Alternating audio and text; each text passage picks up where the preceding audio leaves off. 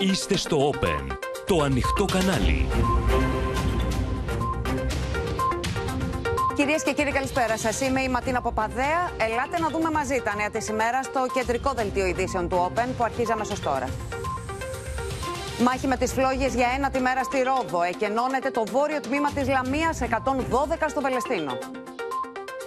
Σε βαθύ πένθος η χώρα για τον χαμό των δύο πιλότων του Καναντέρ. Σπαρακτικό αντίο από συγγενείς, φίλους και συναδέλφους. Στο μικροσκόπιο τα ακριβή αίτια της τραγωδίας τι λένε οι εμπειρογνώμονες. Επτά νεκροί στην Ιταλία από πυρκαγιές στον Νότο και πλημμύρες στον Βορρά. Τελευταία μέρα καύσωνα με ακραίες θερμοκρασίες, μπουρίνια και πτώση του υδράργυρου από αύριο. Πότε θα πληρώνουν εισφορά οι εργαζόμενοι συνταξιούχοι, τι θα γίνει με τη φορολόγησή τους.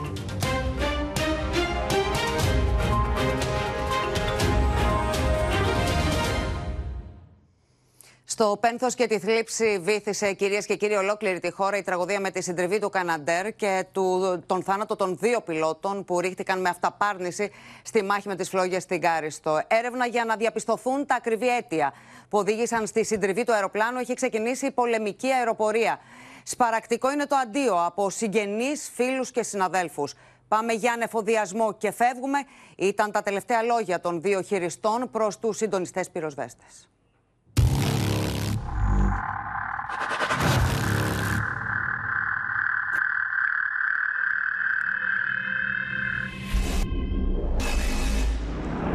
Την ώρα που κανείς δεν μπορεί να πιστέψει ακόμα ότι ο 34χρονο Μιναγός Χρήστος Μουλάς και ο συγκυβερνήτης του 27χρονο Ανθίπος Μιναγός Περικλής Στεφανίδης χάθηκαν για πάντα, ειδικοί και εμπειρογνώμονες της πολεμικής αεροπορίας προσπαθούν να ρίξουν φως στα ακριβή αίτια που προκάλεσαν την τραγωδία με την πτώση του μοιραίου Καναντέρ στην Κάριστο.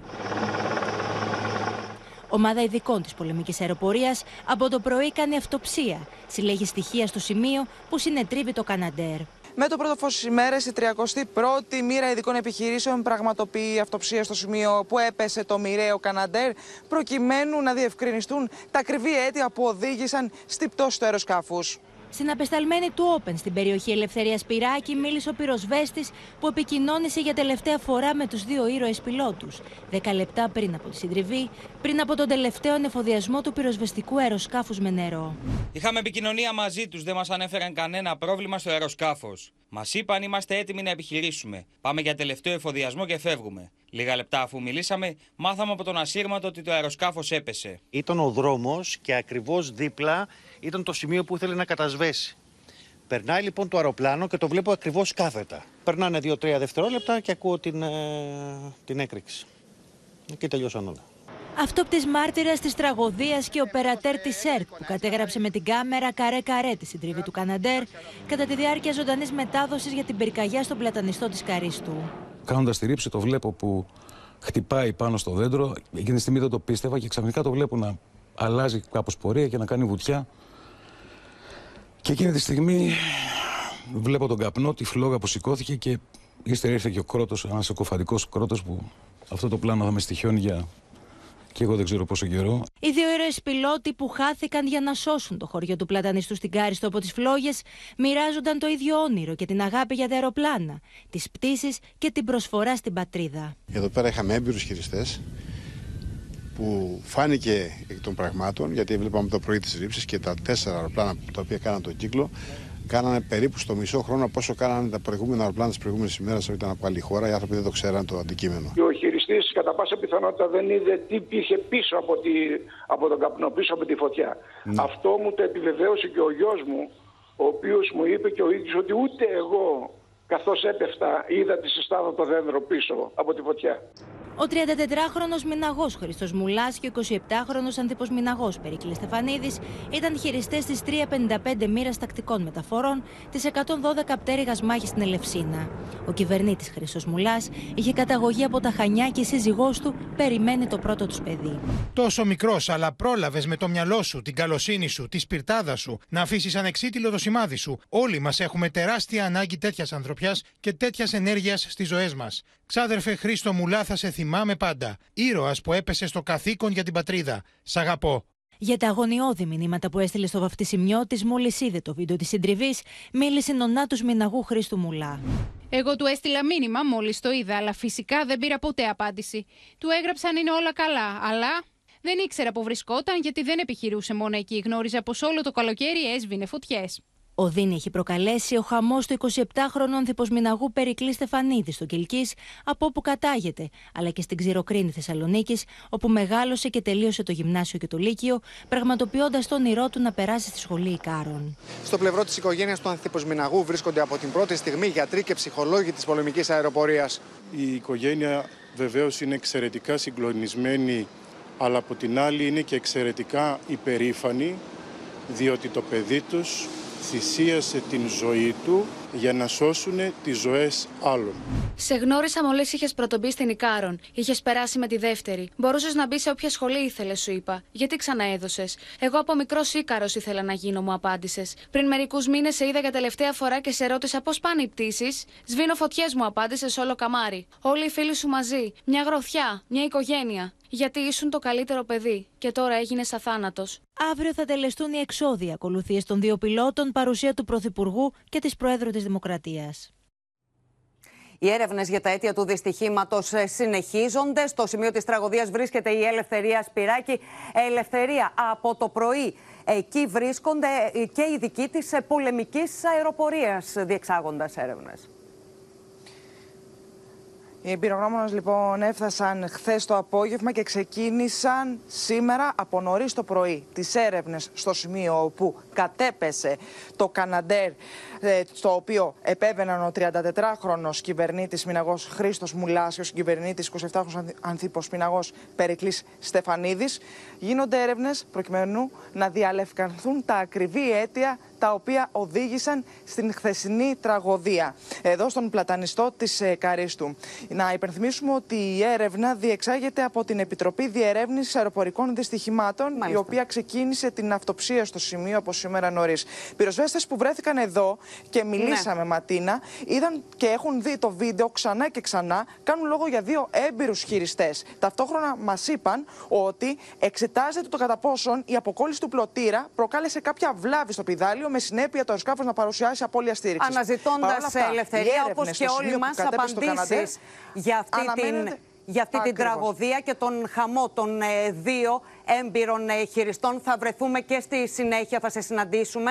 Σε ευχαριστούμε προς το παρόν. Μία μέρα μετά την πτώση του Καναντέρ στην Κάριστο κατά τη διάρκεια κατάσβεσης της φωτιάς στο Πλατανιστό, οι ειδικοί απαντούν στα ερωτήματα για τις συνθήκες συντριβής. Εμπειρογνώμονες της πολεμικής αεροπορίας εξηγούν στο Open το πώς το μοιραίο Καναντέρ έχασε την ισορροπία του και λίγα δευτερόλεπτα μετά συνετρίβει.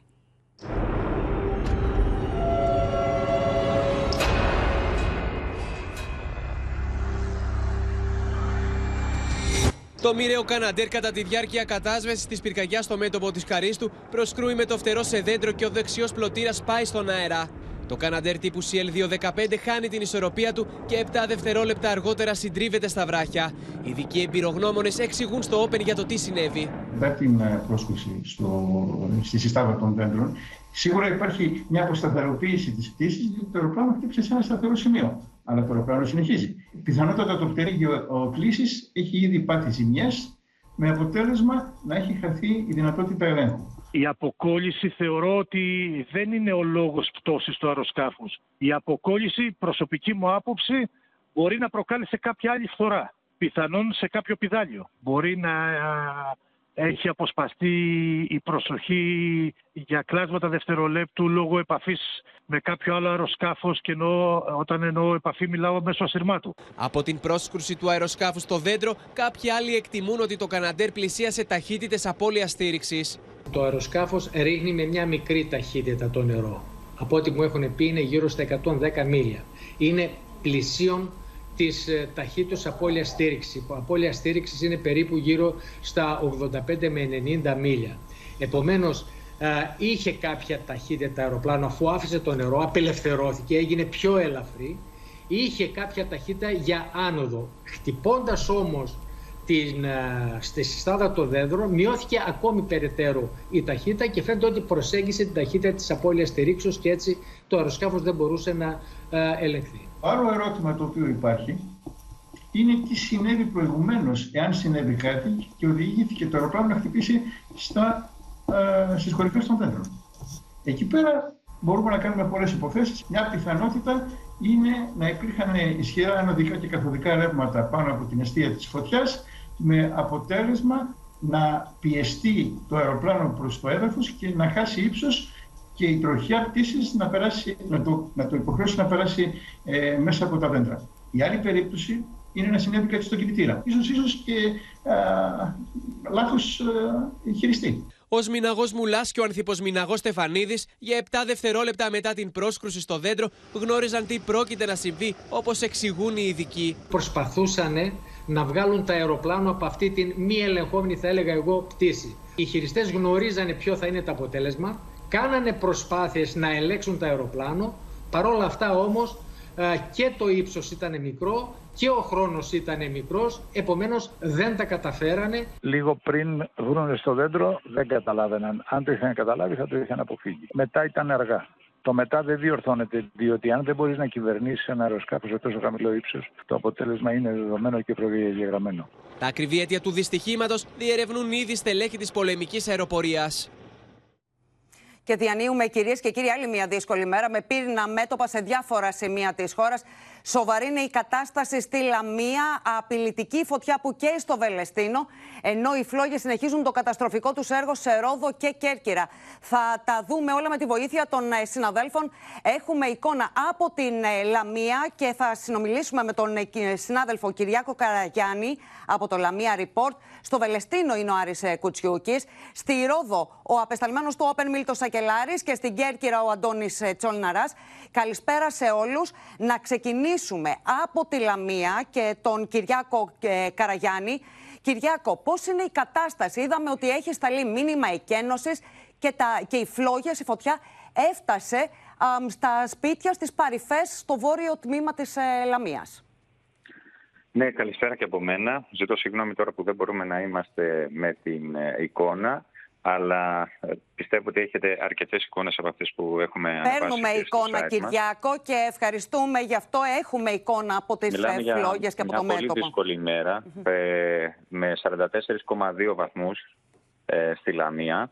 Γύρω στις 3 και 10 το μεσημέρι εκδηλώθηκε μια πολύ επικίνδυνη πυρκαγιά ανάμεσα στα σπίτια στην περιοχή του Αφανού, ε, ο Αφανό είναι ο λόγος αντικριστά από το περίφημο κάστρο της Λαμίας, το οποίο πιστεύω οι περισσότεροι να το γνωρίζουν, να το έχουν δει από την Εθνική Οδό όπως περνάνε. Από εκεί λοιπόν οι φλόγες ξαφνικά έχουν βρεθεί έξω από το κάστρο. Και όχι μόνο αυτό, μέσα στις αυλές των σπιτιών. Αποτέλεσμα ήταν να καεί μία αποθήκη αρχικά και στη συνέχεια να αρπάξουν φωτιά τρία ακόμη σπίτια στην περιοχή. Ε, μέχρι και αυτή την ώρα οι ισχυρές δυνάμεις πυροσβεστικής ε, υπηρεσίας ε, δίνουν μάχη με τις φλόγες μέσα στα σπίτια με την πυρκαγιά να ξεφεύγει από το βουνό και να κατεβαίνει στην παλαιά εθνική οδό Λαμίας Λάρισας. Είναι το κομμάτι το οποίο συνδέει τη Λαμία με το Δομοκό και χωρίζεται από το ποτάμι της Λαμίας στο Ξηριά. Κατάφερε να περάσει λοιπόν και αυτά τα εμπόδια τα φυσικά και να απειλεί εκτάσεις στην περιοχή της Νέας Μαγνησίας, της Μεγάλης Βρύσης και της Αγίας Παρασκευής Λαμίας. Μιλάμε για τέσσερις πολύ πολύ μεγάλες συνοικίες από τον Αφανό, σας λέω τώρα, μέχρι και την Αγία Παρασκευή, ε, με το μήνυμα 112 αρχικά να έρχεται στις 5 το απόγευμα για την περιοχή του Αφανού. Στη συνέχεια, με ντουντούκες, οι αστυνομικοί, οι πυροσβέστες, η πολιτική προστασία του Δήμου Λαμιαίων, όλος ο κόσμος προσπάθησαν να εκενώσουν τις ε, περιοχές που σας προανέφερα. Ε, μέχρι αυτή τη στιγμή υπάρχουν και τέσσερις τραυματίες, ελαφριά ευτυχώς. Έχουμε δύο πυροσβέστες και δύο πολίτες. Έχουμε ένα πυροσβέστη και δύο πολίτες με ελαφρά αναπνευστικά προβλήματα που κατέφυγαν στα επίγοντα του νοσοκομείου Λαμίας και έναν ακόμη πυροσβέστη, ο οποίος στην προσπάθειά του να κατασβήσει μια επικίνδυνη αιστεία, ε, τραυματίστηκε ελαφρά. Ε, και οι τέσσερις διακομίστηκαν ε, στα επίγοντα στο νοσοκομείο Λαμίας το οποίο να πούμε ότι βρίσκεται σε ύψιστη επιφυλακή και αν χρειαστεί θα ανοίξει και το παλαιό πέτρινο, το, μάλλον το νέο πέτρινο κτίριο, αυτό το οποίο χρησιμοποιούταν μέχρι πρώτη για, για τα περιστατικά COVID, ε, αν χρειαστεί να φιλοξενήσει άτομα. Ε, τώρα, από εκεί και πέρα, η κατάσταση είναι πάρα πολύ δύσκολη, όπως σας προανέφερα στις, ε, ε στις συνοικίες της ε, Νέας Μαγνησίας και του Αφανού. Ε, υπάρχουν ε, ε, πολύ μεγάλες, ε, πολύ ισχυρές δυνάμεις επίγειες, αλλά ενεργούν και τα δύο πεζετέλα από το αεροδρόμιο της Ισλαμίας, ενώ έχουν κληθεί και δύο ελικόπτερα Έριξον. Αυτή τη στιγμή δεν γνωρίζω αν έχει ενισχυθεί κι άλλο η αναέρια πυρόσβεση. Μάλιστα, και είναι σε εξέλιξη όλη αυτή η μεγάλη κινητοποίηση. Μπορούμε να καταλάβουμε από την ε, περιοχή που μας περιέγραψες το πώς εξαπλώθηκε αστραπιαία η φωτιά, με δεδομένο ότι 5 η ώρα εκδόθηκε το μήνυμα για εκένωση από το 112. Και προβληματίζομαι, και... Ναι. και ζητώ συγγνώμη που διακόπτω, προβληματίζομαι γιατί υπήρξαν ε, έτσι όπως ε, υπήρχαν οι ειδοποιήσεις που ερχόντουσαν στο κέντρο, παίρναν και εμάς άνθρωποι τηλέφωνο να βοηθήσουμε, υπήρχαν τέσσερα διαφορετικά σημεία, εκδηλώθηκε. Γύρω από τις 3 και 10 μέχρι τις 3 και μισή ξέραμε για, τέσσερα διαφορετικ... για τέσσερις διαφορετικές αιστείες. Ναι. Αυτό εμένα μου προξενεί φοβερή εντύπωση. Βέβαια, υπήρχε ένας πολύ ισχυρός λίβας, ένας νοτιοανατολικός άνεμος που τα ξέρανε τα πάντα. Το ποσοστό υγρασίας, η υψηλή θερμοκρασία που σας προανέφερα, 44,2 βαθμούς, με το ε, με το ποσοστό υγρασίας που έπεσε στα τάρταρα κάτω από το 10% ήταν ένα εκρηκτικό μείγμα για να πάρει η φωτιά το οτιδήποτε. Αλλά φοβάμαι ναι. ότι υπάρχει και ανθρώπινος παράγοντας με ευθύνη τώρα από αμέλεια ή όχι, γιατί ξαφνικά ξεπετάχθηκαν τόσες πολλές αιστείες. Κυριάκο Καραγιάννη, σε ευχαριστούμε θερμά για όλο το ρεπορτάζ που μας μετέφερες. Θα συνδεθούμε και στη συνέχεια μαζί σου για να δούμε τα νεότερα.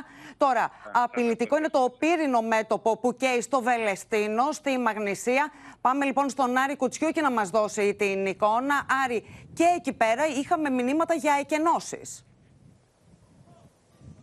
Έτσι είναι Ματίνα και πριν από λίγα λεπτά όση ώρα βρισκόμαστε εδώ ήρθε, είχε σε μήνυμα στο κινητό μας τηλέφωνο από το 112 ότι εξελίσσεται πυρκαγιά στην ευρύτερη περιοχή του Βελεστίνου και ότι οι καπνοί κατευθύνονται στην ε, περιοχή μας. Ζητά μάλιστα από τους κατοίκους να παραμείνουν σε εσωτερικούς χώρους και να κλείσουν πόρτες και παράθυρα. Όπως βλέπετε όμως με τη βοήθεια του Μάκη Αβραμίδη εμείς βρισκόμαστε ε, στην Εθνική Οδό που οδηγεί στο Βόλο σε ένα σημείο που εδώ άνθρωποι έχουν τις επιχειρήσεις τους λίγο πριν το Βόλο υπάρχουν βενζινάδικα, υπάρχουν αιστείες φωτιάς ακόμη και αυτή την ώρα και ε, φουντώνουν και πέφτουν λίγο αργότερα δίπλα από το δρόμο. Μάλιστα νωρίτερα άγνωστο πώς κατάφεραν να περάσουν από τη μία πλευρά του δρόμου στην άλλη. Οι κάτοικοι και οι άνθρωποι, οι επαγγελματίες προσπαθούν με λάστιχα να σβήσουν τις φλόγες. Ωστόσο, το σκηνικό που έχει διαμορφωθεί εδώ Αυτές οι είναι δεξαμενές, Όπως είπες και εσύ νωρίτερα, υπάρχουν δεξαμενές ε, για τις οποίες μας ενημέρωσε πριν από λίγο και ο Δήμαρχος Βόλου, ο κύριος Μπέος, ο οποίος βρέθηκε στο σημείο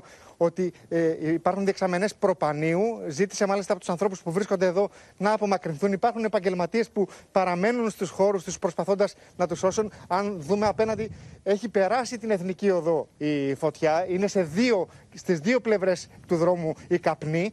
Ε, με τη βοήθεια του Μάκη Αβραμίδη θα δείτε ότι εκτείνεται και στις δύο πλευρές ε, του δρόμου. Για ένα περιπολικό βλέπω να περνάει πριν από λίγο εδώ και ένα ασθενοφόρο. Να σας μεταδώσω μάλιστα και κάποιες πληροφορίες που ε, μάθαμε νωρίτερα. Ένας ε, πυροσβέστης ε, τραυματίστηκε, υπέστη εγκάβματα και χρειάστηκε να διακομιστεί στο νοσοκομείο. Ε, υπήρχε πληροφορία για έναν αγνοούμενο κτηνοτρόφο η οποία δεν έχει επιβεβαιωθεί στην περιοχή του Σέσκλου. Το Σέσκλου εκενώθηκε νωρίτερα, όπως εκενώθηκε αρχικά χωρίς να υπάρχει εντολή βέβαια, αλλά προληπτικά και το Βελεστίνο. Ενώ πριν από λίγο είχαμε νέο 112 για την εκένωση χωριών κοντά στο Βόλο και συγκεκριμένα το Δημήνη και το Παλιούρι, καθώς και για την βιομηχανική περιοχή του Βόλου. Είναι μια κατάσταση ιδιαίτερα δύσκολη. Επιχειρούν ε, δυνάμεις της πυροσβεστικής τόσο επίγειες. Είδαμε και τρία ε, air tractor αεροπλάνα να επιχειρούν νωρίτερα στη φωτιά, ενώ επιχειρούσαν και δύο ελικόπτερα και συνεχίζονται οι προσπάθειες λοιπόν. γιατί η κατάσταση είναι πολύ δύσκολη καθώς έχουμε ανέμους. Ανησυχητική κατάσταση λοιπόν και στο Βελεστίνο. Θα συνδεθούμε στη συνέχεια με τον ε, Άρη Κουτσιούκη για να μας δώσει τα νεότερα. Έχουμε κοντά μας στην τηλεφωνική μας γραμμή τον κύριο Κώστα Αγοραστό, Περιφερειάρχη Θεσσαλίας. Κύριε Αγοραστά, καλησπέρα σας. Καλησπέρα. Καλησπέρα. Δεν είναι καλησπέρα, αλλά καλησπέρα. Ναι. Ε, συνηθίζουμε να λέμε λοιπόν καλησπέρα. Φαίνεται ναι. ότι για την περιοχή σας. Ναι, είναι μια δύσκολη περίοδο. Είναι δύσκολες ώρες.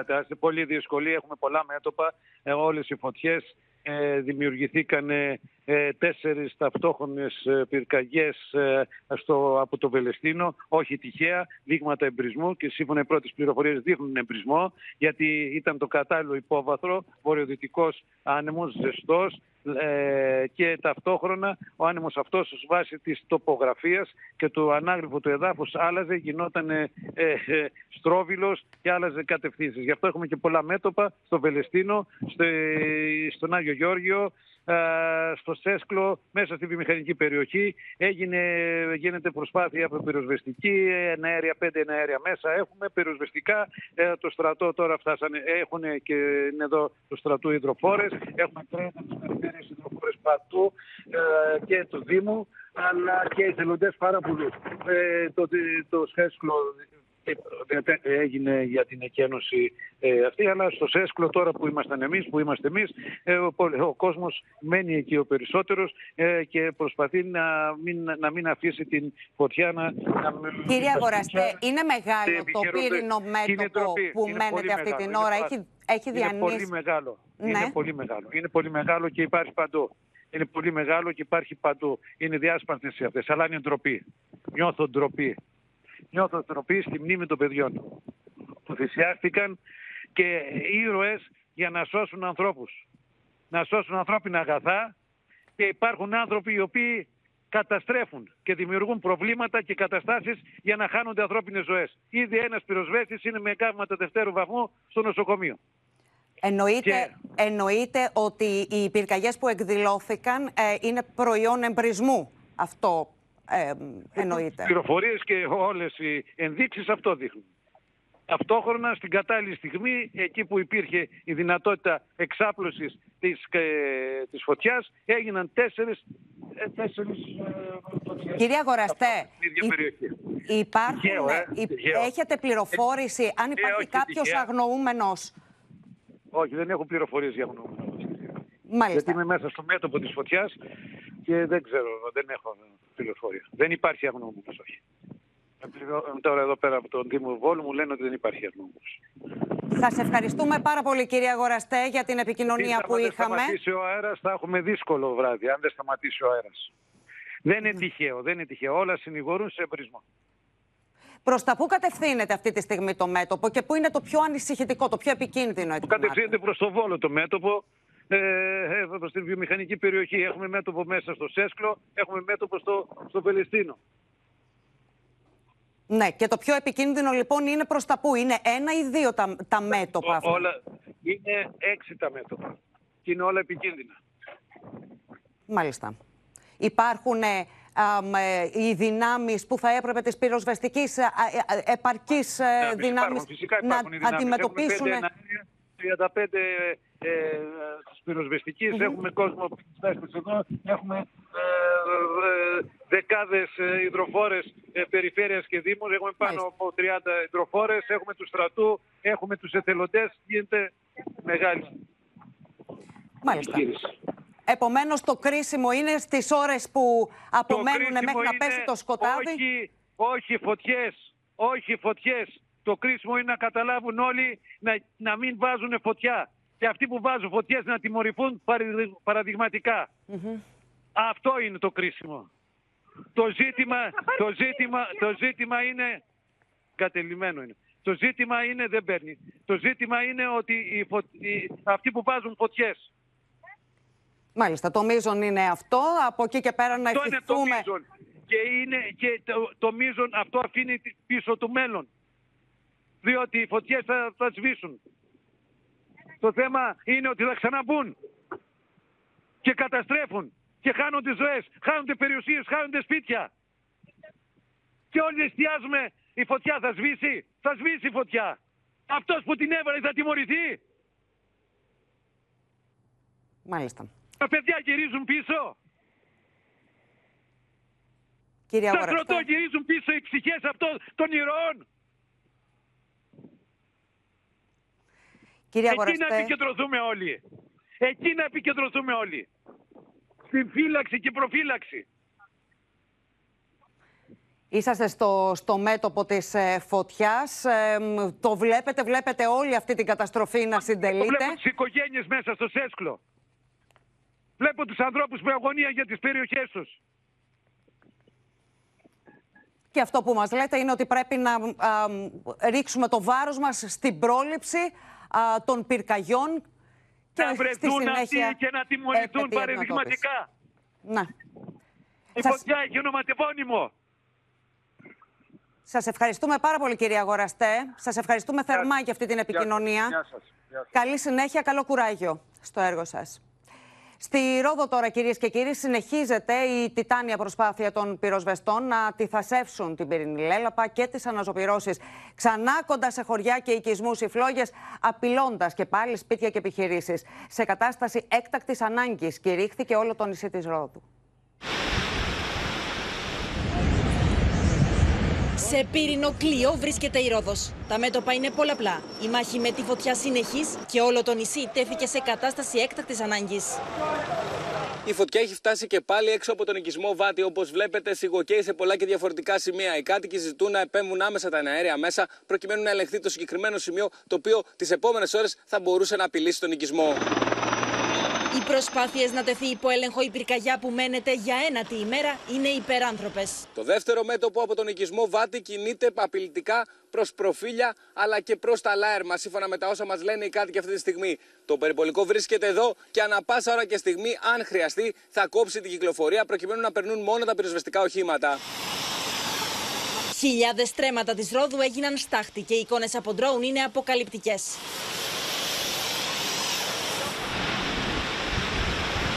Σπίτια στο Γενάδι παραδόθηκαν στις φλόγες. Περιουσίες καταστράφηκαν. Η φωτιά στο Γενάδι έφτασε όπως βλέπετε μέχρι τις αυλές των σπιτιών, μπαίνοντας σε αρκετές περιπτώσεις μέσα σε αυτά και προκαλώντας σοβαρές υλικές ζημιές. Οι κάτοικοι, όπως επίσης και οι πυροσβέστες, ήταν καθ' όλη τη διάρκεια της νύχτας εδώ για να προσπαθήσουν να περιορίσουν όλες τις αιστείε. Ναι, πραγματικά κάκι για ένα σπίτι εκεί πάνω. Φύγατε από εδώ. Όχι, για να κάνουμε περιουσίες μας. Με στήλους της ΔΕΗ να έχουν καταρρεύσει, συνεργεία έχουν πιάσει δουλειά. Το πέρασμα της φωτιάς στο Γενάδι ήταν καταστροφικό. Όπως βλέπετε, η φωτιά έκαψε ακόμη και κολόνες της ΔΕΗ. Αυτή τη στιγμή, ειδικά συνεργεία προχωρούν σε εργασίες για να αποκατασταθεί η ηλεκτροδότηση στην περιοχή. Λίγο πριν τα μεσάνυχτα η φωτιά πέρασε από το Γενάδι με κατεύθυνση προς τα χωριά Λαχανιά και Μεσαναργό. Ωστόσο δεν απειλήθηκαν οικισμοί. Η αγωνία των κατοίκων που ζουν τον εφιάλτη της φωτιάς χτυπάει κόκκινο. Εδώ ήμασταν. Ναι. Εχθέ μπήκε πρώτη φορά μέσα στο χωριό και τελείωσε πριν τη λαχανιά. Ανησυχείτε τώρα για τι επόμενε ώρε. Λογικό δεν είναι. Αν δεν τελειώσει, κάθε μέρα λέμε ότι έσβησε και κάθε μέρα ανάβει. Ολονύκτιος ήταν ο αγώνας υπό συνθήκες δύσκολες. Εθελοντές με μάνικες στα χέρια πλησίαζαν στην κόλαση της φωτιάς.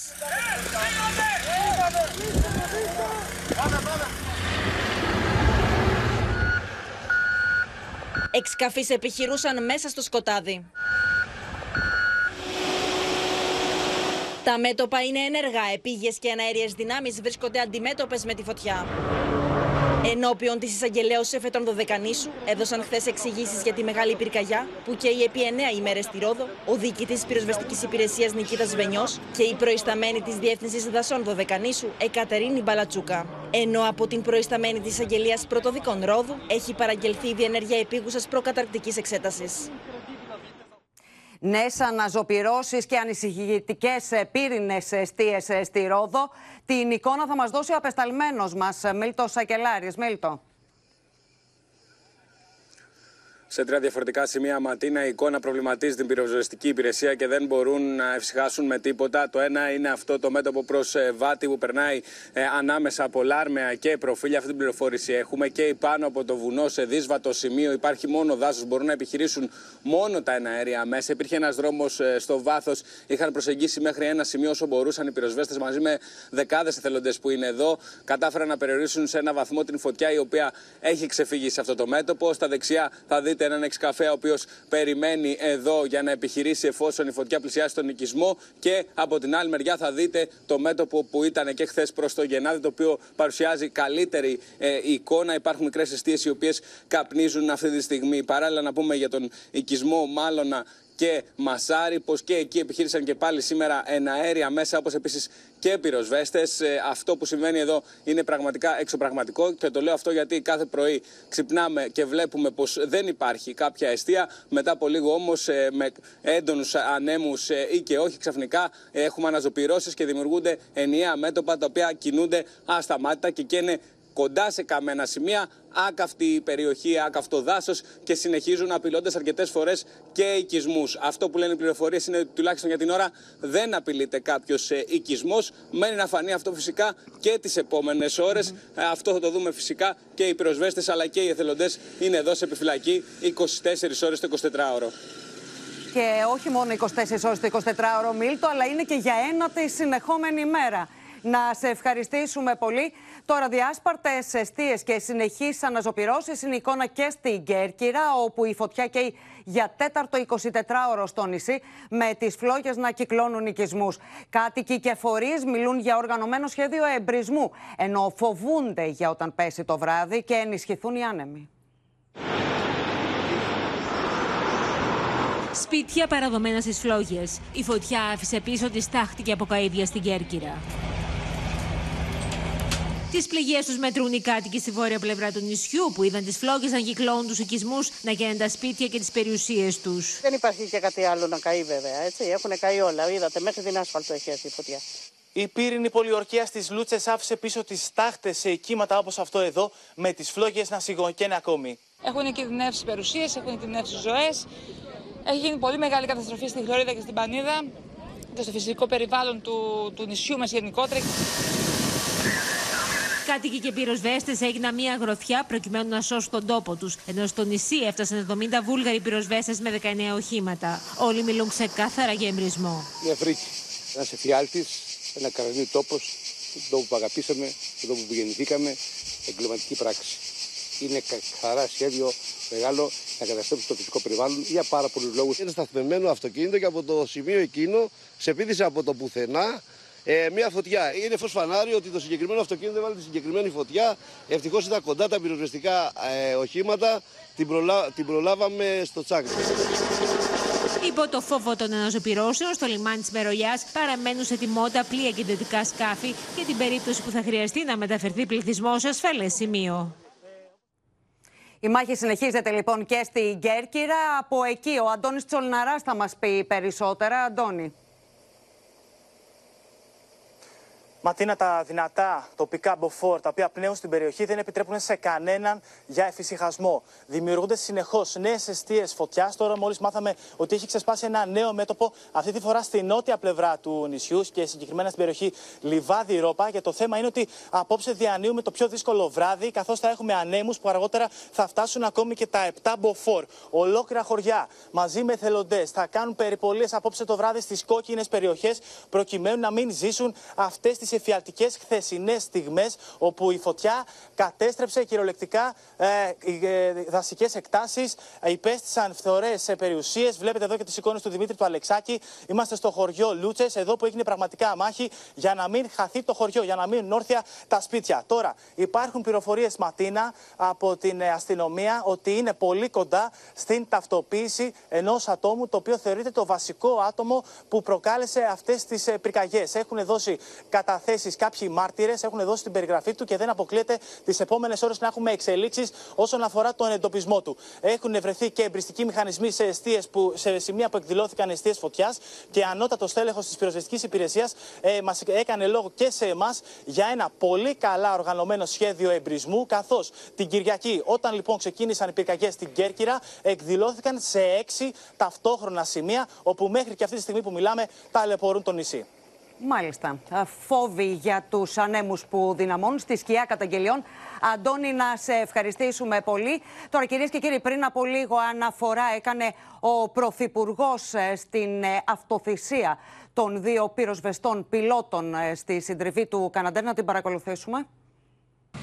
Το τραγικό αυτό γεγονός απέδειξε όχι μόνο την, άνυχη, την άνηση μάχη με τη φύση, που βιώνει ολόκληρος ο πλανήτης και ειδικά τις τελευταίες εβδομάδες η Μεσόγειος, αλλά και ότι στη χώρα μας το κράτος είναι στην πρώτη γραμμή, όχι χωρίς αδυναμίες, όμως με καλύτερη οργάνωση και με περισσότερα μέσα στην διάθεσή του. Τη θλίψη και την οδύνη τους για τον τραγικό θάνατο των δύο χειριστών εξέφρασαν οι πολιτικοί αρχηγοί στα μηνύματά τους. Οι εκπρόσωποι των κομμάτων ζήτησαν να υπάρξει άμεση διαλεύκανση των συνθήκων του δυστυχήματος και να ληφθούν μέτρα ώστε να μην ξανασυμβεί ανάλογη τραγωδία. Βαρύ ήταν το κλίμα στην Ολομέλεια της Βουλής που τήρησε ενός λεπτού σιγή στη μνήμη των αδικοχαμένων χειριστών. Οι πολιτικοί αρχηγοί εξέφρασαν τη στήριξή τους στις οικογένειες των θυμάτων και ζήτησαν να πέσει άπλετο φως στα αίτια του τραγικού δυστυχήματος. Να εκφράσω και προσωπικά αλλά και εκ μέρους όλης της κοινοβουλευτικής ομάδας τα συλληπιτήριά μας και την συντριβή μας. Αναλαμβάνουμε όλη την ευθύνη να διερευνηθούν τα αίτια αυτού του δυστυχήματος. Είναι χρέος μας, όπως και χρέος της πολιτείας, είναι να λάβει ώρα τα πετούμενα μέτρα για να μην θρυνήσουμε άλλα θύματα εν ώρα καθήκοντος. Θα μιλήσουμε όμως για την επάρκεια και τα μέσα με απολογισμό μετά. Θεωρούμε ότι πρέπει η Βουλή να αναλάβει μια πρωτοβουλία συζήτησης σε ανώτατο επίπεδο. Ο ελληνικός λαός είναι συγκλονισμένος από την απώλεια των πιλότων μας, δύο νέων ανθρώπων που με αυτοθυσία επιχειρούσαν πάνω από το μέτωπο της φωτιάς στην Κάριστο, επιδεικνύοντας υψηλό αίσθημα ευθύνης. Αυτό κάνουν καθημερινά με ηρωισμό και απαράμελη αυταπάρνηση οι χειριστές μας κάτω από αντίξωες συνθήκες. Έπεσαν στο καθήκον, πιλωτάροντας ένα από τα Καναντέρ, τα αποκαλούμενα υπτάμενα φέρετρα των 50 ετών. Δεν είστε πατριώτες της ευθύνης. Είστε πατριώτες της ανευθυνότητας. Αυτό είστε. Πήγε ο Πρωθυπουργός της χώρας και αποδέχθηκε ότι τα αεροπλάνα αυτά παρουσιάζουν βλάβες. Ο κάμερα το είπε. Σαν να τους λένε αυτό που σου δίνω εσένα το όπλο σου είναι το φέρετρό σου. Ρωτώ τον Έλληνα Πρωθυπουργό και τον Υπουργό, γιατί έχουμε παιδιά όλοι μας. Το παιδί του ο Πρωθυπουργός θα το έβαζε πάνω σε ένα αεροπλάνο το οποίο έχει βλάβες. Όχι.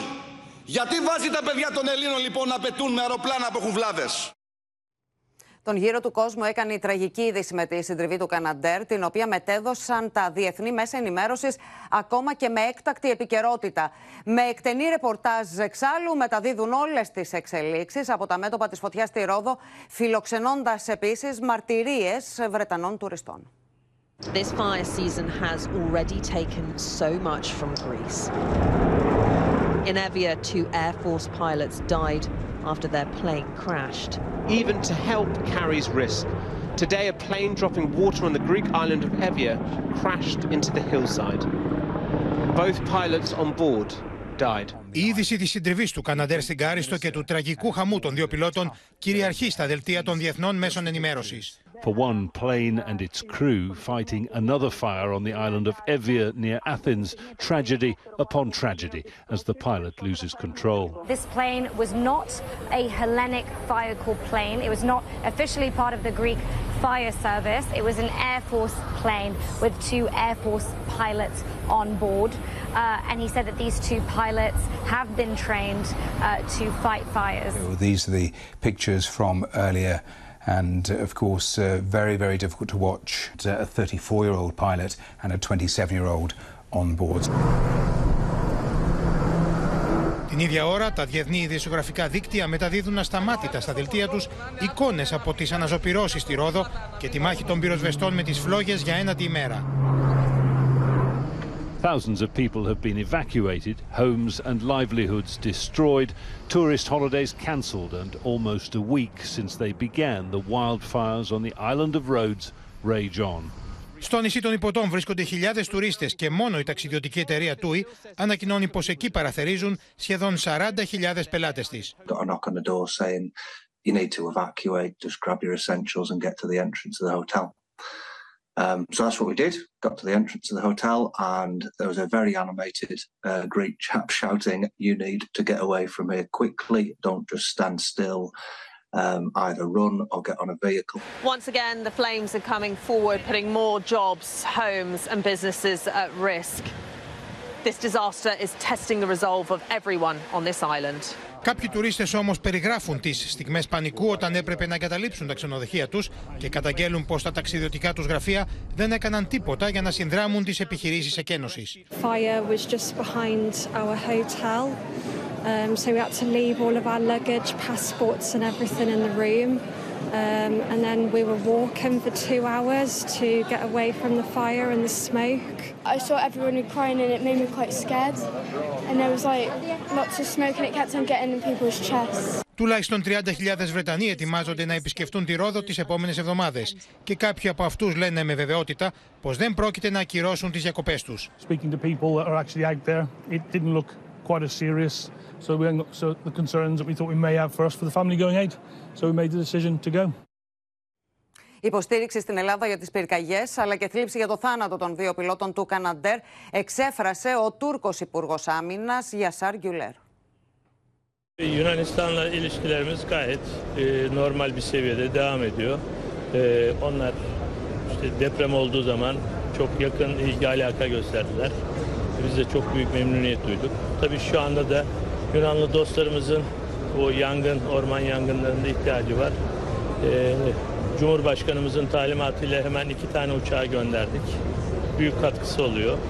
E, dün de özellikle o yangın söndürme olayında iki tane pilotları hayatını kaybetti. Büyük bir üzüntü duyduk. Onun üzerine de işte e, Sayın Bakan Dendias'a bir başsağlığı mesajı gönderdim. O da ona karşılık verdi. Hepsi bu. Ο παρατεταμένος καύσωνας στη χώρα μας, που σε μεγάλο βαθμό ευθύνεται και για τις πυρκαγιές, οδεύει προς το τέλος του. Έχουμε κοντά μας το μετρολόγο μας, τον Κλέαρχο Μαρουσάκη, καθώς περιμένουμε δραματική αλλαγή του σκηνικού του καιρού. Ακριβώς, Μαντίνα. Φεύγει λοιπόν ο καύσωνας. Οι πολύ θερμές αέριες μάζες απομακρύνονται. Θα αφήσουν όμως πίσω τους πολύ, πολύ επικίνδυνους ανέμους, πολύ έντονα αμποφόρ.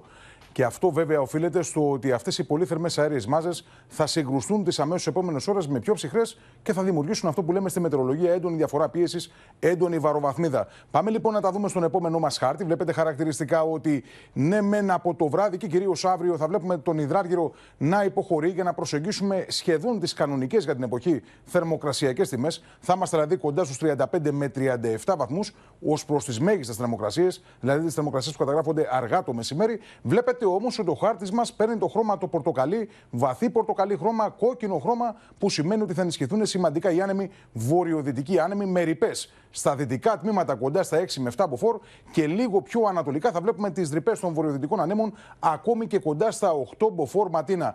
Ο βορειοδυτικός άνεμος είναι ένας άνεμος ο οποίος κατέρχεται από την οροσυρά της Πίνδου, γίνεται πιο θερμός, πιο ξηρός, άρα καταλαβαίνουμε ότι μπαίνουμε για άλλη μια φορά στο βαθύ κόκκινο σε ό,τι αφορά τις πυρκαγιές. Έτσι λοιπόν θα κυλήσει η αυριανή μέρα και από την Παρασκευή σιγά σιγά Ματίνα αναλαμβάνουν δράση και πάλι τα μελτέμια μέσα στο Αιγαίο. Άρα και πάλι θα επιμείνει ο υψηλός κίνδυνος πυρκαγιάς σε μικρότερη όμως έκταση της χώρας μας. Mm -hmm. Ο συναγερμός πάντως παραμένει. Κλέαρχε, να σε ευχαριστήσουμε πολύ. Η θερμότερη ημέρα αλλά και η τελευταία του καύσωνα λοιπόν με ακραίο κίνδυνο πυρκαγιά είναι η σημερινή. Ο υδράργυρος έσπασε ρεκόρ φτάνοντας κατά τόπους του 45 ακόμα και του 46 βαθμούς Κελσίου. Οι Αθηναίοι περνούν ανάσες δροσιάς στα συντριβάνια της πρωτεύουσας. Η ώρα είναι 3 το μεσημέρι και το θερμόμετρο στην Αγία Παρασκευή δείχνει 44 βαθμούς Κελσίου. Α ελπίσουμε ότι από αύριο θα υποχωρήσει από ό,τι είπε μετεωρολογική υπηρεσία. Πήγα για θάλασσα, γύρισα 10 το βράδυ, ψήνομουν όλη μέρα. Νεράκι, δροσερό. Ο Δήμος Αθηναίων μοιράζει δωρεάν μπουκάλια με νερό. Τώρα ήρθα από Κύπρο. Στην Κύπρο είναι λίγο χειρότερο, οπότε δεν μου κάνει πολύ να σου πω την αλήθεια. Οι περισσότεροι που βρίσκονταν στο κέντρο της Αθήνας ήταν οι τουρίστες με ομπρέλες, καπέλα και βεντάλια για να προστατευτούν από τον καυτό ήλιο. It is very hot. But we want to visit, so uh, we, we keep walking and drinking water or iced tea. Go, go to beach. Στη Θεσσαλονίκη ελάχιστοι κυκλοφορούν, καθώς οι περισσότεροι αναζητούν δροσιά σε κοντινές παραλίες και σε μέρη με σκιά. Κάτω από συνθήκες ακραίου καύσωνα εργάζονται οι επαγγελματίες του πάγκους της Λαϊκή. Στην αγορά του Αγίου Αντωνίου στο Περιστέρι, η μέση θερμοκρασίας στι ομπρέλε που χρησιμοποιούν για να κάνουν σκιά ήταν 70 βαθμοί Κελσίου. Και δεν είναι οι μοναδικοί εργαζόμενοι που δυσκολεύτηκαν. Τώρα εγώ εδώ είμαι δουλειά, υποδοχή, δουλεύω έξω, τη ζω τη ζέστη, κυρίως πρωινές ώρες είμαι. Σήμερα στις περιοχές που η θερμοκρασία ήταν πάνω από 40 βαθμούς Κελσίου, απαγορεύτηκε το delivery από τις 12 το μεσημέρι έως και τις 5 το απόγευμα. Με τους έλεγχου στι αρμόδιε υπηρεσίε της επιθεώρησης εργασίας να είναι αυστηροί και τις ψηφιακές πλατφόρμες delivery να συμμορφώνονται όπως φαίνεται με το μέτρο. Σε επιφυλακή βρίσκονται εργαζόμενοι του Δήμου Αθηναίων σε άλση, μεγάλα πάρκα και λόφους. Εμείς βρισκόμαστε στο λόφο του Λικαβητού, όπου η πρόσβαση σε αυτοκίνητα και πεζούς απαγορεύεται. Σήμερα η υψηλότερη θερμοκρασία καταγράφηκε στην Αγία Τριάδα Φθιώτιδα 46,1 βαθμούς Κελσίου. 45,6 βαθμούς έγραψε το θερμόμετρο στην Τραγάνα, 45 στο Γήθιο, 44,9 στην Παλαιοχώρα Χανίων, ενώ 44,7 βαθμούς Κελσίου έφτασε στην Τανάγρα και την Παλίνη Αττικής. Η υποχώρηση των πολύ ψηλών θερμοκρασιών θα ξεκινήσει από αύριο Πέμπτη. Για μια τελευταία εξέλιξη, μια είδηση της τελευταίας στιγμής, έχουμε συνδεθεί με τη Μίνα Καραμήτρου. Μίνα, αφορά στο Βελεστίνο, σωστά; Αφορά στην περιοχή συγκεκριμένα χωροστάση Μαγνησίας, Ματίνα, που σύμφωνα με τις πρώτες ε, πληροφορίες βρέθηκε νεκρή μία γυναίκα καμένη μέσα σε ένα τροχόσπιτο στο οποίο διέμενε μαζί με τον ε, σύζυγό της. Μάλιστα υπάρχουν κάποιες πληροφορίες ότι και ο σύζυγός της μεταφέρθηκε χωρίς τις αισθήσεις του στο νοσοκομείο. Δεν γνωρίζουμε την κατάσταση της υγείας του, όμως ε, η γυναίκα είναι νεκρή. Φαίνεται ότι έχει εγκάβματα σε όλο της το σώμα. Διέμεναν σε ένα τροχόσπιτο και η περιοχή γύρω από το τροχόσπιτο που είχε ξερά χόρτα φαίνεται να είναι περιοχή που πέρασε η φωτιά ε, Ματίνα. Ε, στο σημείο βρίσκονται δυνάμεις της πυροσβεστικής, ε, πήγε το ΕΚΑΒ καθώς επίσης και η αστυνομία. Αυτές είναι οι πρώτες πληροφορίες που έχουμε μέχρι στιγμής. Μάλιστα, Μίνα, σε ευχαριστούμε πολύ για οτιδήποτε νεότερο παρεμβαίνει εκ νέου. Σε ευχαριστούμε. Στη γειτονική μας Ιταλία, τώρα που μετρά 7 νεκρούς, έχοντας πληγεί τόσο από βίαιες καταιγίδες στο βορρά, όσο και από φωτιές στη Σικελία. Σε τηλεφωνική τους επικοινωνία, η Κατερίνα Σακελαροπούλου και ο Ιταλός πρόεδρος Ματαρέλα εξέφρασαν έντονη ανησυχία για την κλιματική κρίση που πλήττει με σφοδρότητα τη Μεσόγειο. Oh mio Dio! Στη Σικελία η πυρκαγιά μένεται ανεξέλεκτη. Τις τελευταίες ώρες οι αιστείες έχουν φτάσει τις 650. Οι τοπικές αρχές της περιοχής Βιέστε έχουν δώσει εντολή για την εκένωση τριών ξενοδοχειακών μονάδων, οι οποίες φιλοξενούν συνολικά περίπου 2.000 τουρίστες.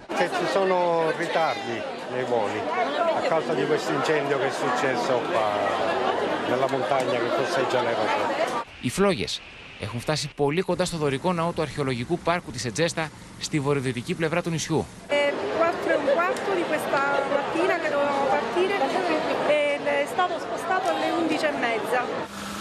Εξαιτίας των πυρκαγιών, τρεις ηλικιωμένοι έχουν χάσει τη ζωή τους. Οι πυροσβέστες βρήκαν δύο απανθρακωμένα πτώματα σε σπίτι κοντά στο αεροδρόμιο του Παλέρμο. Vigili del fuoco pare che siano impegnati, quindi niente, non ne abbiamo visti. E nel frattempo però la casa è circondata dal fuoco, la gente sta cercando di salvare il salvato. Εντελώ διαφορετική εικόνα στον Ιταλικό Βορρά. Μένεται το σφοδρό κύμα κακοκαιρία στο Μιλάνο. Τέσσερα άτομα έχουν χάσει τη ζωή τους μέχρι στιγμής από τα ακραία καιρικά φαινόμενα. Σε πύρινο κλειό βρίσκεται και η Ατάλια στην Τουρκία. Πυροσβέστες αντιμετωπίζουν δασική πυρκαγιά κοντά σε θέρετρο από ξηράς και αέρος εν μέσω του κύματος καύσωνα που πλήττει την περιοχή. Στην Κροατία, πυροσβεστικές δυνάμεις δίνουν μία άνηση μάχη για να περιορίσουν την πυρκαγιά σε περιοχή νότια του Ντουμπρόβνικ στην Αδριατική, καθώς ισχυροί άνεμοι εμποδίζουν τα πυροσβεστικά αεροσκάφη. Στην Πορτογαλία, πυροσβέστες καταβάλουν προσπάθεια για να κατασβέσουν τις φλόγες σε εθνικό πάρκο κοντά στο δημοφιλή τουριστικό προορισμό Κασιέ. Όμως, ισχυροί άνεμοι κάνουν δύσκολο το έργο τους. Και όλα αυτά την ώρα που η κακοκαιρία πλήττει τη Βαβαρία. Το χιόνι στο Ροσνέμπελχορν φτάνει τα 12 εκατοστά. Πίσω στα δικά μας την υπόθεση των υποκλοπών και στη δική του παρακολούθηση με το Πρέταντορ. Αναφέρθηκε πριν από λίγη ώρα από το βήμα της Βουλής ο Νίκος Ανδρουλάκης. Έχουμε συνδεθεί με τη Βουλή και με τη Στέλλα Παπαμιχαήλ που θα μας πει περισσότερα. Στέλλα. Ματίνα, με βάση την επιστολή που έλαβε χθες ο κ. Ανδρουλάκης από τον ε, πρόεδρο της Αρχής Δεδομένων Προσωπικού Χαρακτήρα, τον κ. Μενουτάκο, ενημερώθηκε και το είπα από το βήμα της Βουλής ότι η απόπειρα παγίδευσης στο κινητό του με το Predator δεν έγινε μία φορά όπως γνωρίζαμε μέχρι τώρα, αλλά έγινε τρεις φορές. Μάλιστα, ο κ. Ανδρουλάκης έδωσε και συγκεκριμένες ημερομηνίες για το πότε έγινε αυτό. Είπε δηλαδή ότι το κινητό του παγιδεύτηκε, αποπειράθηκε να παγιδευτεί στις 16 Σεπτεμβρίου του 2021, στις 21 Σεπτεμβρίου του 2022 2021 και στις 20 Οκτωβρίου του 2021, ενώ βρισκόταν ήδη υπό παρακολούθηση από την Εθνική Υπηρεσία Πληροφοριών. Αυτά τα είπε σήμερα ο κύριος Ανδρουλάκης και με αφορμή το γεγονός ότι πέρσι τέτοια μέρα είχε πάει στον Άριο Πάγο και είχε καταγγείλει την απόπειρα παγίδευσης του κινητού του. Θυμίζω ότι είχε ενημερωθεί από το Ευρωκοινοβούλιο ο πρόεδρος του Πασόκ για αυτό το θέμα και μάλιστα κάλεσε τα 86 άτομα τα οποία αναφέρονται από τον κύριο Μενουδάκο ότι έχουν ταυτοποιηθεί για απόπειρα παγίδευσης να πούν Μάλιστα. ποιοι ακριβώς είναι. Κάλεσε δε και τον κύριο Χατζηδάκη να απαντήσει εάν και αυτός έχει παρακολουθεί από την ΑΕΠ Ματίνα. Στέλλα, σε ευχαριστούμε πολύ. Μπορούμε να παρακολουθήσουμε λοιπόν το απόσπασμα και την κόντρα που είχε ο Νίκος Ανδρουλάκης και ο Κωστής Χατζηδάκης στη Βουλή για τις υποκλοπές. Το ερώτημα λοιπόν που περιμένουμε να απαντήσει η δικαιοσύνη αλλά και οι ανεξάρτητες αρχές είναι ένα. Ποιοι είχαν στήσει αυτό το παράκεντρο εξουσίας και χρησιμοποιούσαν το Predator; Πρέπει η δικαιοσύνη να ελέγξει άμεσα πόσοι από τους 87 υπήρξαν και θύματα παρακολουθήσεων από την ΕΕΠ για να δούμε τελικά πόσες ήταν οι διαβολικές συμπτώσεις. Ισχύουν στο ακέραιο οι δηλώσεις του Πρωθυπουργού κατά επανάληψη σε αυτή την αίθουσα μας ενδιαφέρει όλους ε, να διαλευκανθεί το θέμα. Σας έκανα ένα ερώτημα, αλλά δεν μου απαντήσατε. Μου το γυρνάτε γύρω-γύρω. Κατέθεσα μία επιστολή. Εσείς λάβατε, κύριε Χατζηδάκη, τέτοια επιστολή; Απλό είναι. Ναι ή όχι; Νομίζω ότι εδώ τελειώνει. εδώ πέρα κριτική βεντέτα. Και νομίζω ούτε ο κύριος Ανδρουλάκης θέλει να το κάνουμε κριτική βεντέτα.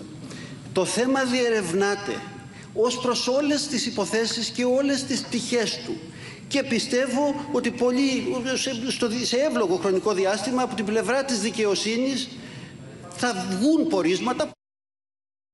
Αυξήσεις σε δόσεις έρχονται στο δημόσιο για περίπου 660.000 δημοσίους υπαλλήλους με το οικονομικό νομοσχέδιο που ψηφίζεται στην Ολομέλεια της Βουλής. Για μέτρα που δεν επαρκούν και επιδοματική πολιτική κάνουν λόγο τα κόμματα της αντιπολίτευσης. Σε δόσεις μπαίνουν σε εφαρμογή οι αυξήσεις μισθών στο δημόσιο και τα υπόλοιπα μέτρα στήριξης που περιλαμβάνονται στο οικονομικό νομοσχέδιο, το οποίο ψηφίζεται σήμερα στην Ολομέλεια της Βουλής. Η κυβέρνηση κάνει αμέσως πράξη τη δεσμεύση της. Έχουμε ένα καθαρό όφελος για κάθε δημόσιο υπάλληλο ύψους 1.476 ευρώ το χρόνο. 1.476 ευρώ παραπάνω στην τσέπη κάθε δημοσίου υπαλλήλου ετησίως. Ειδικά για τους εκπαιδευτικούς, το νέο μισθολόγιο ισχύει αναδρομικά από τις 7 Οκτωβρίου του 2022 και έτσι οι καθηγητές πανεπιστημίων και ανωτάτων στρατιωτικών σχολών θα λάβουν και αναδρομικές αυξήσεις σχεδόν 12 μηνών. Για όλους τους υπόλοιπους δημοσίους υπαλλήλους, οι αυξήσεις μετράνε από τον ερχόμενο Ιανουάριο. Φέρνουμε λοιπόν ευνοϊκά για το εισόδημα και τους μισθούς μέτρα ύψους 4,5 δις ευρώ από τα 9 δις που ε, κοστολογείται το πρόγραμμά μας. Με το νομοσχέδιο παρατείνεται μέχρι 31 Αυγούστου η προθεσμία υποβολής των φορολογικών δηλώσεων. Θεσπίζεται η τρίμηνη αναστολή με επιδότηση 534 ευρώ για τους εργαζόμενους σε πυρόπληκτες περιοχές. Απαλλάσσονται για τρία χρόνια από τον ένφια τα πυρόπληκτα κτίρια, ενώ μεταβιβάζονται στο δημόσιο ΕΙΔΑΠ και ΙΑΘ. Δεν είναι μισθολόγιο, ένα επίδομα είναι. Και έχει βέβαια και δύο επιδόματα στα οικογενειακά και στις ευθύνης. Θα τα πούμε και αυτά. Αλλά τι είναι πρακτικά το νομοσχέδιο, μια οριζόντια αύξηση, μας τα είπε δεν δείξει ξεκάθαρα. 40 ευρώ το μήνα. Όλα αυτά τα μέτρα δεν επαρκούν για να αντισταθμίσουν τις εισοδηματικές απώλειες. Το διαθέσιμο εισόδημα σε πραγματικούς όρους μόνο το 2022 στην Ελλάδα μειώθηκε κατά 2%. Τα πρώτα μέτρα που θα μπουν σε εφαρμογή θα είναι τα voucher Youth Pass για τους νέους και Market Pass για τα ευάλωτα νοικοκυριά που θα πληρωθούν εντός Σεπτεμβρίου με διπλή δόση; Στον ΣΥΡΙΖΑ τρέχουν οι καμπάνιες των υποψηφίων για την Προεδρία. Στους λόγους που αποφάσισε να είναι υποψήφιος, αναφέρθηκε ο Στέφανος Τζουμάκας μιλώντας το πρωί στο Open. Την ίδια ώρα για πολιτικό βέρτιγκο κατηγόρησε η κυβέρνηση των ΣΥΡΙΖΑ με αφορμή την καταψήφιση του νομοσχεδίου του Υπουργείου Οικονομικών.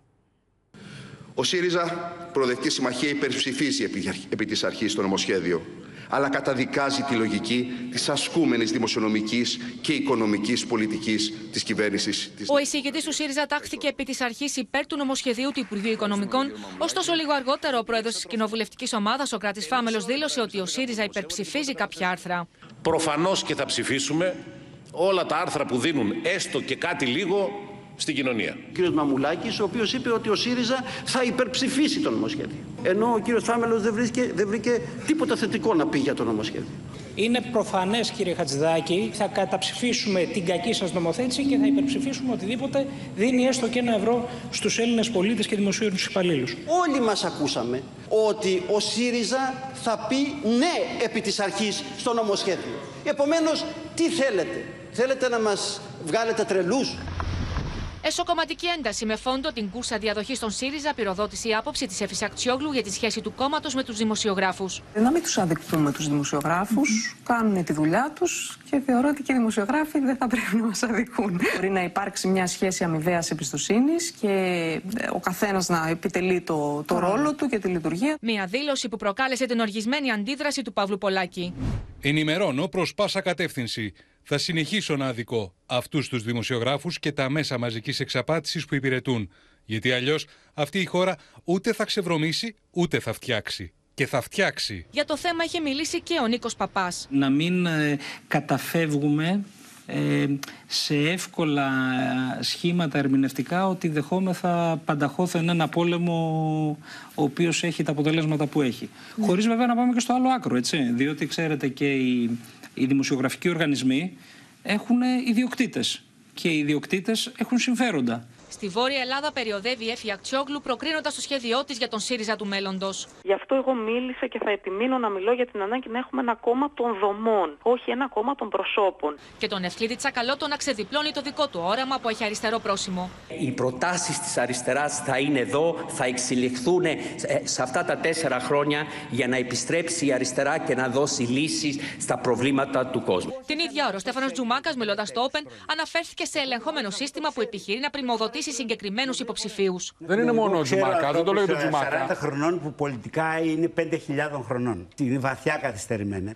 Πολιτικά ούφο τα λέω, UFO. Το σύστημα διαπλοκής που τώρα θέλει να παρέμβει για να προμοδοτήσει ορισμένους υποψήφιους σε ένα κόμμα της αριστεράς. Με περιοδίες σε όλη τη χώρα το επόμενο διάστημα θα κορυφώσουν την προεκλογική τους εκστρατεία οι διεκδικητές για την ηγεσία του ΣΥΡΙΖΑ.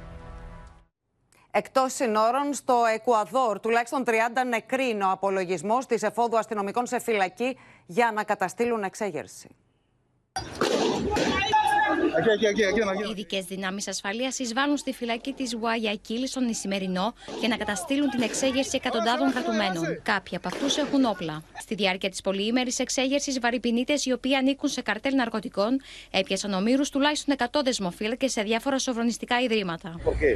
No hemos tenido resistencia por la forma como se ingresó, inclusive con detonaciones. Τουλάχιστον 31 νεκροί κρατούμενοι είναι ο απολογισμός μετά την επιχείρηση της αστυνομίας. 14 τραυματίστηκαν, ανάμεσά τους και ένας αστυνομικός. Οι δυνάμεις ασφαλείας απελευθέρωσαν τους σοφρονιστικού υπαλλήλους που ήταν όμοιροι. Συγγενείς των κρατουμένων συγκεντρώθηκαν έξω από τις φυλακές και ρωτούσαν για τους ανθρώπους τους. Κατά τη διάρκεια της επιχείρησης κατασχέθηκαν 9 τουφέκια, ένας εκτοξευτήρας οπλοβομβίδων, 4 πιστόλια, 2 περίστροφα και 1000 σφαίρες. Στην Ολλανδία, φορτηγόπλιο το οποίο μετέφερε σχεδόν 3.000 αυτοκίνητα τυλίχθηκε στις φλόγες στη Βόρεια Θάλασσα. Η πυργαγιά ξέσπασε μετά από έκρηξη μπαταρία σε ένα από τα 25 ηλεκτρικά οχήματα τα οποία βρίσκονταν στα μπάρια του πλοίου. At least one person has died and several others wounded after a fire broke out on a cargo ship off the Netherlands. The Panama registered vessel was transporting thousands of cars from Germany to Egypt. Ασθενοφόρα, ελικόπτερα και σκάφη του λιμενικού περισυνέλεξαν τους τραυματίες και τους προσέφεραν τις πρώτες βοήθειες. Στο Λος Άντζελες, αστυνομικοί οι οποίοι έκαναν έφοδο σε διαμέρισμα βρέθηκαν μπροστά σε ένα σοκαριστικό θέαμα. Τουλάχιστον δύο από τα έξι παιδιά μιας οικογένειας ήταν κλειδωμένα μέσα σε κλουβιά για κατοικίδια από τους ίδιους τους τους γονείς. Police say they found six children, all under the age of 11, all showing signs of child abuse. Τα παιδιά μεταφέρθηκαν στο νοσοκομείο για να υποβληθούν σε εξετάσεις, ενώ στους γονείς που κακοποιούσαν συστηματικά τα παιδιά τους απαγγέλθηκαν σωρία κατηγοριών για κακοποίηση ανηλίκων. Αθώς κρίθηκε ο Κέβιν Σπέισι για τις ε, κατηγορίες σεξουαλικής επίθεσης. Πάμε στην Άννα Μαρία Κοφίτσα που θα μας πει περισσότερα. Άννα Μαρία. Ματίνα, οι ένορκοι σε δικαστήριο του Λονδίνου έκριναν αθώο τον διάσημο στάρ του Hollywood και για τις εννέα κατηγορίες για σεξουαλική επίθεση και εκκοπήση, όπως είπες και εσύ, που είχαν καταθέσει εναντίον του τέσσερις άνδρες. Στο άκουσμα της ε, τιμιγορίας, ο Kevin Spacey, ο οποίος συμπτωματικά γιορτάζει σήμερα τα 64 γενέθλιά του, ξέσπασε σε κλάματα και αγκάλιασε το δικηγόρο του. Να σου πω ότι οι κατηγορίες αφορούσαν την περίοδο από το 2001 ως το 2013, όταν ο Spacey ήταν καλλιτεχνικός διευθυντής του βυσμένου θεάτρου Old Vic του Λονδίνου. Βγαίνοντας από το δικαστήριο, ο Σπέισι είπε πως είναι βαθιά ευγνώμων προς τους ενόρκου που εξέτασαν προσεκτικά όλες τις αποδείξεις και τα γεγονότα προτού καταλήξουν στην ετοιμιγορία. Ο δικηγόρος του, δύο φορές βραβευμένου με Όσκαρ ηθοποιού, είπε πως ο πελάτης του δήλωνε εξ αρχής πως ήταν αθώος και πως ε, εκείνοι που το κατηγόρησαν το έκαναν με μόνο κίνητρο το οικονομικό όφελος. Τέλος, να σου πω ότι η δίκη του Σπέισι κράτησε περίπου ένα μήνα mm-hmm. και οι ένορκοι χρειάστηκαν 12 ώρες διαβουλεύσεων προτού καταλήξουν στην αθωωτική για τον Σπέισι απόφαση. Άννα Μαρία, σε ευχαριστούμε πολύ.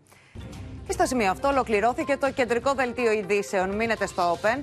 Αμέσως μετά ακολουθεί η ταξιδιωτική εκπομπή εικόνες και στις 9 ο πρώτος κύκλος της δραματικής σειράς εποχής Έρωτας Φυγάς έρχεται ξανά στις οθόνες μας.